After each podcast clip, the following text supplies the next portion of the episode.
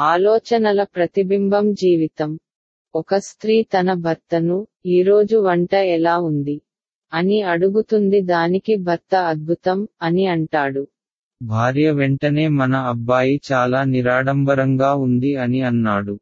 భర్త దానికి చిన్న కుర్రాడు కదా పెద్దయ్యాక పెళ్ళయ్యాక కుటుంబ శాంతి ముఖ్యమా? లేదా తిన్న ఆహారాన్ని ధృవీకరించడం ముఖ్యమా? తనకే అర్థం అవుతుంది అని బదులిచ్చారు. చూడండి మన మాటల వల్ల అందరి మనసుకు శాంతి కలిగేలా మాట్లాడాలి అది కుటుంబమైనా బయటి ప్రపంచమైనా.